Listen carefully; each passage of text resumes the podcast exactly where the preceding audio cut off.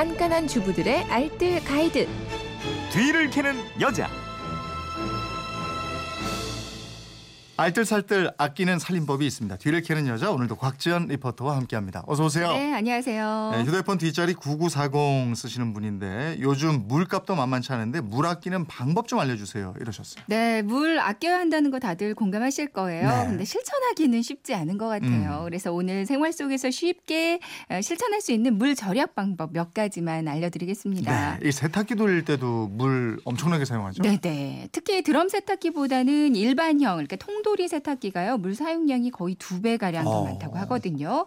추가로 헹굼 횟수를 1회에 늘릴, 늘릴 때마다 50에서 100리터 정도의 물이 낭비된다고 합니다. 예. 근데 이 물도 충분히 재활용하실 수 있거든요. 음, 헹굼물로 나오는 첫 번째 물은요, 여기는 세제가 좀 많이 녹아 있어서 거품이 많아요. 네. 세탁기 옆에 양동이 하나 놓아두고요. 이 물을 받았다가 발코니 바닥 청소하거나 화장실 바닥 청소할 때 사용하기 괜찮습니다. 네, 네. 두 번째부터 나오는 물은 그래도 첫 번째 물보다는 조금 맑은 물이에요. 음. 여기는 걸레 빨기 좋고요. 그리고 그 다음부터 나오는 헹굼물들은 꽤 깨끗하기 때문에 역시 양동이나 커다란 통에 받아놓고요. 욕실로 가져가서 변기 닦아도 좋고요. 네. 손 빨래 할 때 애벌 빨래 용도로 사용해도 좋습니다. 음. 평소에는 빨랫감을 좀 많이 모아서 세탁기에 넣고요.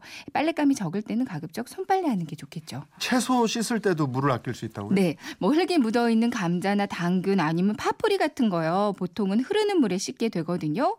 이런 것들 씻을 때 물을 흘리면서 씻는 게 아니라 작은 볼에 물을 받아서요. 그 안에서 흙을 씻는 거예요. 음. 그리고 이 흙탕물이 된 물은 그냥 버리지 않고 화분에 줍니다. 네. 그럼 소중한 흙의 유실도 막고요. 화분 거름 역할도 해주고 물도 재사용할 수 있거든요. 음. 이렇게 흙을 제거하고 나서 마무리로만 잠깐 흐르는 물에 씻어주면 되겠고요. 음.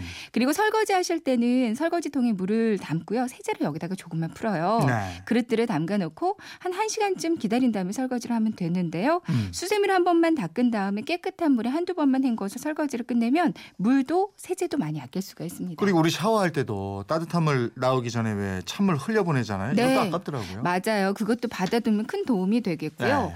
절수형 샤워 꼭지나 수도 꼭지를 사용하는 것도 좋고요. 밑에 보면 수압 조절 밸브 있어요. 네. 수압 조절을 반으로 줄여서 사용하셔도 충분히 좋습니다. 음, 하여간 물을 물 쓰듯 하는 시대는 이제 지난 거예요. 그러니까요. 예, 지금까지 뒤를 캐는 여자 곽지연 리포터였습니다. 고맙습니다. 네, 고맙습니다.